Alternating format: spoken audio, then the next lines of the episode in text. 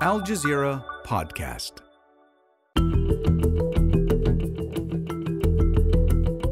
For 100 days, Israel's war on Gaza has gone on unabated, a massacre of Palestinians in full view of the world. Israel has failed to meet its stated objectives and carries on. So, what will end the suffering? Or is the real goal the ethnic cleansing of Gaza? Hello, I'm Adrian Finighan, and this is the Inside Story podcast, where we dissect, analyze, and help to define major global stories. Let's bring in our guests for today's discussion. From Ramallah, we're joined by Hanan Ashrawi, a Palestinian political leader and former member of the Palestine Liberation Organization Executive Committee. She was also a member of the Palestinian delegation to the Middle East peace talks in the early 1990s. From London, we're joined by Dr. Omar Abdel-Mannan, a pediatric neurologist and co founder of At Gaza Medic Voices and head of UK operations for Fajr Scientific, a non profit organization which sends surgeons to Gaza and the occupied West Bank. And from Tel Aviv, we're joined by Gideon Levy, a columnist at the Haaretz newspaper and author of The Punishment of Gaza. A warm welcome to you all. Uh, Dr. Ashrawi, let's uh, start with you first. I want to get your, your thoughts on this terrible anniversary, 100 days since Israel began its devastating assault on Gaza. Do you see this ending anytime soon?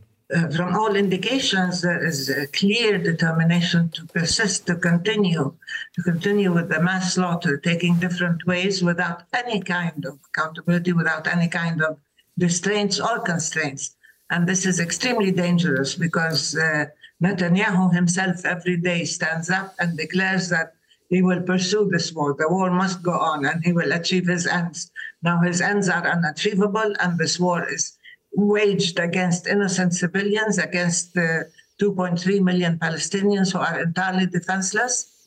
And uh, unfortunately, the impunity that Israel has enjoyed all these decades, not just years, is now coming into play because he feels, and of course his cabinet, and, and I think the Israelis began to feel that they are not only invincible but untouchable in terms of being subject to a global rule of law.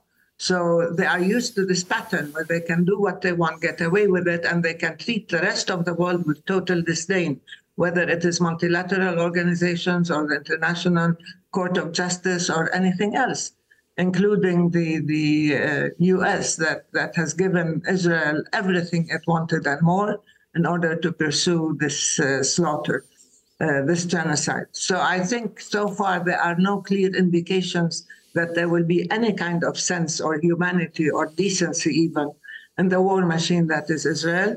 And it still remains to be seen whether the international community will develop the backbone and the will to certainly not just hold Israel to account, but to take measures to show Israel that there is a price to be paid. There are consequences to be made if uh, Israel pursues this. Let's bring in Gideon Levy then in, uh, uh, the, in Tel Aviv. Uh, uh, Gideon, uh, how much longer do you think this war is going to go on? Israel has not achieved its objectives. Does it stand any realistic chance of doing so? I thought from day one that those goals are very vague and basically unachievable. Mainly, this notion of uh, crashing Hamas was from the beginning an unachievable goal, and now it's proven that it's unachievable after three months of tens of thousands of Israeli soldiers within the Gaza Strip, killing and destructing everything, and the goal doesn't seem even to get closer to them.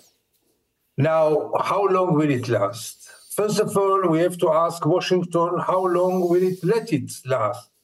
Because by the end of the day, as, as was mentioned already by now, the United States gave a green light for this war, and we should always remember it with all those niceties and lip services about trying to avoid the uh, casualties among uh, the civilian society and so forth by the end of the day, they are arming it, they are financing it, and they are encouraging it, and we should remember it. Now, once uh, the United States will, stay, will say enough is enough, don't, and then Israel will have to stop. But what does it mean Israel will stop? Israel is not going to pull out from Gaza. And then it can last for months and, God forbid, maybe for years of Israeli presence there with resistance, because you don't expect the people of Gaza to welcome those who kill their, their beloved ones and destruct their land. So we might face a very, very long campaign, namely because nobody has the slightest idea what should be the end game. Dr. Abdel Mannan, um, tell us about the, the, the, impact this is having on, on kids in, the, in Gaza, uh, both psychologically and physically. I think the first thing to say is that uh, we have surpassed the 100, 100, days of this escalation and bombardment of uh, Gaza. And it has resulted in at least 9,000 children being killed and thousands more under the rubble. There are numerous thousands of orphan children that are wounded with no surviving family members. My own colleagues who have just come out of uh, Gaza in the last few days, these are doctors who, British doctors who have gone in with the WHO to help at Al Aqsa Hospital.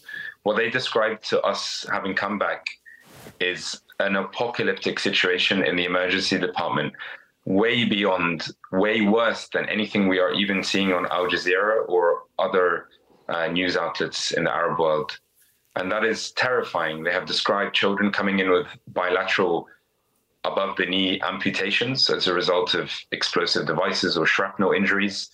Um, one of my colleagues was telling me how, on his last day, just before they left, he was treating a child in the accident emergency department, a three year old child with his bowels exposed from a shrapnel injury. And when he looked up, he saw next to him another child, a sibling, a sister who had a traumatic brain injury. And next to her was her cousin who had died on the floor from another blast injury. This is the reality. This is a war on children, but it's not a war because it is a genocidal attack that is exterminating children, women, and men in Gaza. In terms of the psychological effects, it is too acute right now to know what the long term effects will be. But what I can tell you, and this is coming from the mouths of the doctors who have just come out, is that every single person inside Gaza has been psychologically traumatized, su- is suffering from mental health disorders in the form of depression and anxiety, at the very least, if not PTSD. But actually, it is not post traumatic stress disorder, it is intra attack uh, stress disorder because the attacks is happening as we speak. These children are coming in emotionally blunt, completely shaking, completely unable to speak because they have just woken up to find rubble on their face. Their house is destroyed, their family members lying dead next to them. Some have been under the rubble for days and then rescued miraculously. These effects will lead to an epidemic of psychological and psychiatric mental health disorders in these children who will grow up disillusioned and disgusted by what has happened to their own family who have been wiped out, generations gone. And this is what the West and the Western leaders who are complicit in this by allowing Israel to continue at large will have to suffer and they will have to deal with this because this will have a long term geopolitical effect on the Western world, on Europe, on America. But unfortunately, they are too short sighted to see this for their own benefit, even. Dr. Ashrawi, what do you make of what, what you heard there? We said in the introduction that this was the worst conflict since the 1948 Nakba. Uh, is what we're seeing now the worst catastrophe to, fall, to befall Palestinians? Yes, certainly, but it is part of a pattern. First of all, as uh, he said, this is not a conflict at all. This is a deliberate uh, policy of subjugation, of uh, what would you call it? A, a, policy of inflicting pain willfully, of uh, death and destruction. Uh, and it's been ongoing. The Nakba, when we talk about the Nakba in 48, even that, it may have been a, a, a, very decisive moment in our history, and it's been traumatic for all of us, our parents and grandparents. Uh, and, and it has continued. It has continued in fits and starts and stages, but it certainly has continued as an implementation of uh, a basic, basic uh, Zionist policy of displacement, replacement of apartheid, of uh, uh replacing all of uh, uh, historical Palestine with Greater Israel, and of course giving itself the right to act with impunity and to persist without any kind of intervention. Now, this has taken matters, this latest uh, uh, relentless, ruthless, inhuman, and cruel assault has turned Gaza into a slaughterhouse, literally. Uh, and, and of course, filled with destruction of homes and infrastructure and anything that makes life livable. And it's a deliberate policy. That's why it is so cruel, so inhuman, so hateful, so vicious that it is deliberately trying not just to destroy human life now, but to destroy the future. Uh, there is no reason. I mean, they started with the universities and the schools and the hospitals and everything in order to deprive the Palestinians of Gaza of, of, from a future, a future that they badly need. But in this case, coming in the aftermath of years of siege, of years of deprivation, and of course, every few years of, of uh, uh, assaults from the sky and, and so on. So now it seems to me these matters have come to a head. The, the sense that Israel is not only invincible but unaccountable, that it can do whatever it wants to a captive people, this bubble in which the Israelis have been living, trying to normalize a most vicious and cruel occupation, trying to normalize holding a whole nation captive okay. and bashing it uh, daily. This is not normal. Yeah. And the fact that people are reacting now, Palestinians have reacted, hmm. and the Israelis who've been living in this bubble, in this make believe world, have suddenly said, We are the victims after all. Okay. And this kind of self, the, the, the whole use of self defense and we are the victims and so on, is no longer applicable because the okay. ICJ, because of uh, South Africa and, and some other uh, courageous countries have laid bare Israel's uh, uh, horrendous violence. And Israel itself has gone way beyond the pale, beyond anything hmm. that is in any way recognized by, by human minds and hearts. Dr. Ashrawi, you make a couple of points that I want to put to, to, to Gideon Levy. Uh, first of all, uh, we talked about the, the aims of the war, Israel's war, not being met, namely the, the freeing of, of all captives and the destruction of Hamas. But are its real aims about killing as many Palestinians as possible with international political cover from the US and, and, and mm-hmm. ethnically cleansing Gaza? It's very hard to put the point. I mean, I'm listening to my friend Hanan Ashrawi, and I can't agree more. Uh, what we see now is a continuous of, of a long standing policy in the West Bank, in Gaza, in Palestine, in which, first of all, Palestinians' lives don't matter at all. And, and, and you see it. They are our interests, and if we want to crush Hamas, and we have the right to crush Hamas, we have also the right to kill as many people as we need or as many people as we wish. I don't think that the aim is killing so many civilians, but I think that killing civilians is perceived in Israel as uh, something quite minor. Same for the destruction. The destruction is unbelievable. I mean, I, I can't even imagine it throughout the videos and the images I see from there from Gaza, nothing is left from Gaza. And we all loved Gaza one day. Again, for Israel, this was not the aim. This, this is some kind of side product, which is quite minor and unimportant because we have our goal and we have our right. Because we believe that after the 7th of October, Israel has the right to do whatever it wants. And when I say whatever it more wants, it means whatever it wants no moral limits, no legal limits, nothing. We can go crazy because we went through this barbaric attack. This attitude by itself is horrifying, is depressing, is obviously illegal and immoral. And I'm just thinking about the children who are witnessing all this. What will come out of Gaza in 10, 20 years' time? Uh-huh. What does Israel think that what will be the next step of Gaza? Mm. And, and, and you remain like whistling in the darkness okay. because nobody in Israel wouldn't care less. Gideon, is, is Israel being damaged politically by this war, um, both internationally and internally? I mean, uh, one of the uh, the South African lawyers representing South, uh, South Africa said that this is genocide, that it's being played out live on TV and the internet. Does that influence how the world is, is reacting to, to, to Israel now?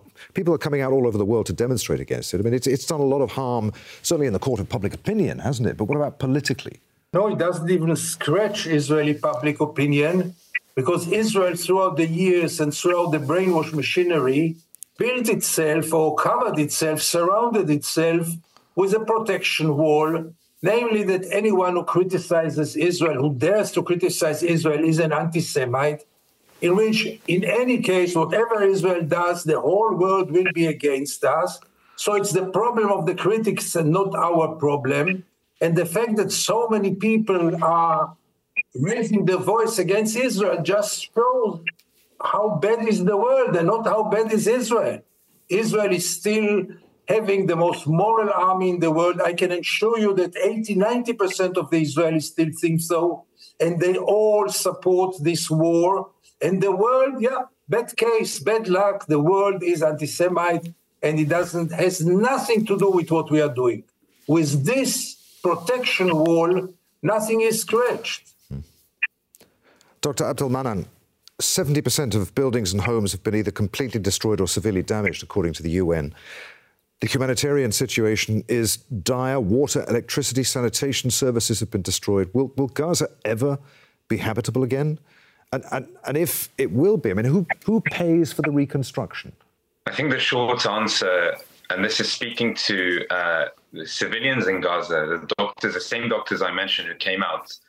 One of them is Palestinian British. He was having conversations with people on the ground and overhearing conversations between patients and relatives inside Al Aqsa and other hospitals.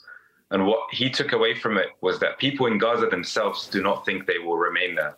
They have reached a, le- a level, unfortunately, of depression where they are convinced the world has given up on them, that humanity has given up on them, that they've they have been dehumanized to the point that the only solution is that they will be either forced out or they will be forced to die in their very shelters and their very homes.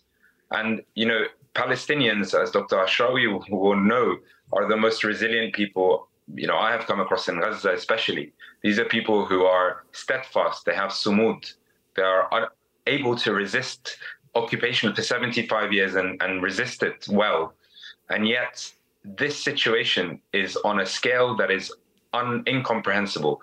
I honestly think this will take decades of rebuilding. I have been talking about the day after, but what if the day after never comes? What if the day after is the complete annihilation of Gaza live on our TV screens and there is nowhere for them to go back to? They are displaced in the Sinai, in Jordan, across the Middle East, in Europe. These same Palestinians will end up having to be forced and evacuated to other countries. And this is unacceptable. But to me and to anyone who's been watching the news, there is no other clear incentive. You know, there is no other clear direction of travel but this. The Israelis have reoccupied Gaza. They know this land is fertile. They know this land is crucial for them financially. And in terms of the water systems, we know that this century was going to lead to humongous constraints in terms of water scarcity and water wars. This was a direction of travel. It is interesting that weeks before the 7th of October, mm. Netanyahu was facing one of the largest anti government demonstrations in the history of Israel. And his government, this warmongering government, is the most far right extreme government that has taken over Israel since okay. its inception, probably. Yeah. Um, and, and, and, and this is this is a situation that will need the West to pay. It will need many other countries to rebuild. Okay, I'm, I'm sorry to cut you short, but we're running out of time here. Hanan Ashrawi, Ashrawi this uh, war differs from others where a huge number of civilians are under attack and it's being documented live and filmed and disseminated yes. online by brave Palestinian journalists. The world can see what is happening. Could the Palestinian cause, do you think, ultimately be helped uh, by this war uh, due to the upsurge in, in awakening in people around the world? uh, as, as seen by the, the huge demonstrations that we saw over the weekend. Yes, exactly. The huge, huge demonstrations you're talking about are coming about as a result of public awareness, as a result of exposure to what is happening, uh, as a result of social media, perhaps, and the widening of the movement of solidarity and people of conscience who just watched in horror and couldn't stand idly by and see that their own governments are complicit in this. Yes, there is a rising awareness, but is it enough and is it in, in time? That's the issue because governments like the US, like the UK, like Germany, like France countries are rushing to, to justify Israel's genocide. Germany, for heaven's sake, is attempting to be complicit in another genocide uh, by supporting Israel's genocide rather than uh, taking a position saying no more uh, genocides. Uh, and, and this, the, the Palestinians and the world cannot understand.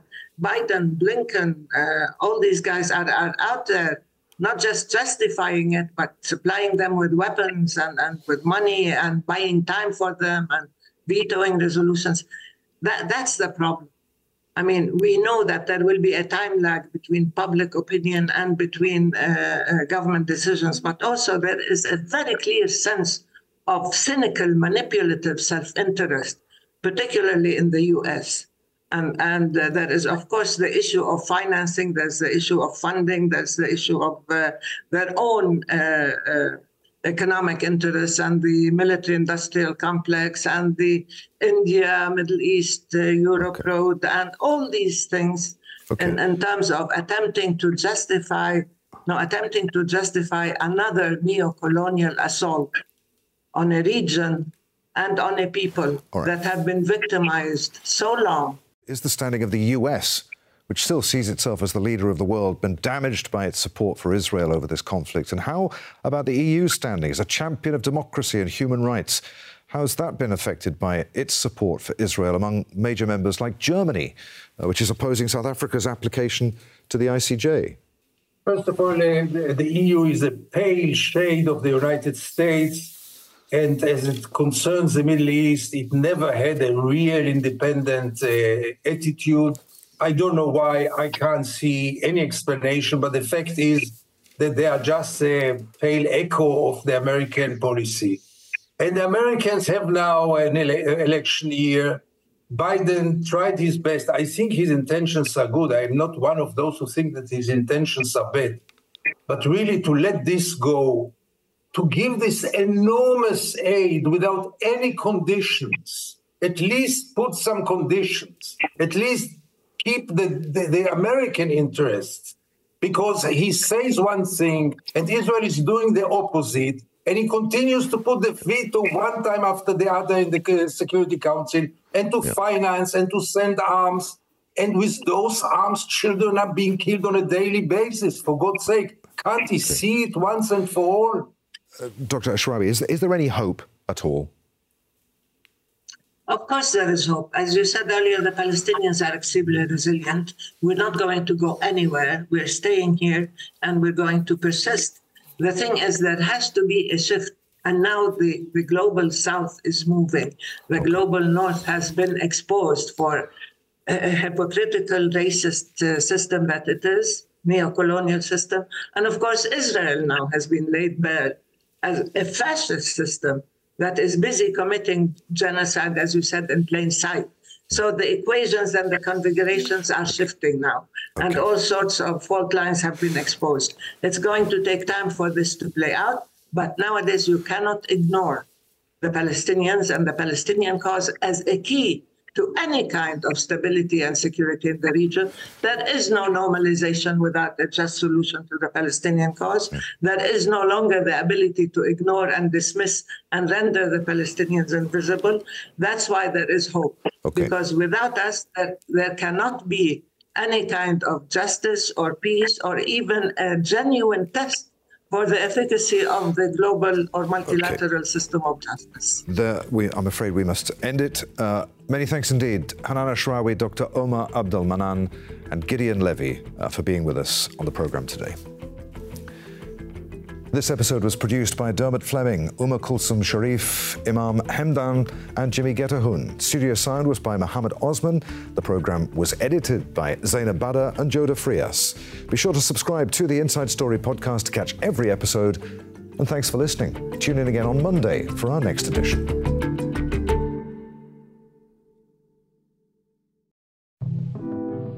On the next Necessary Tomorrows, an asteroid with enough minerals to completely transition Earth to green energy is discovered. But we found it a bountiful supply of nickel and cobalt that will save our planet many times over. But should the materials go to everyone, or just those with the power to get them first? If anyone can take those minerals, we'll only be rewarding greed. The guiding principle in all exploration is first come, first served. A feast for cobalt on Necessary Tomorrows, a new podcast by Doha Debates and Al Jazeera. Find it wherever you listen to podcasts.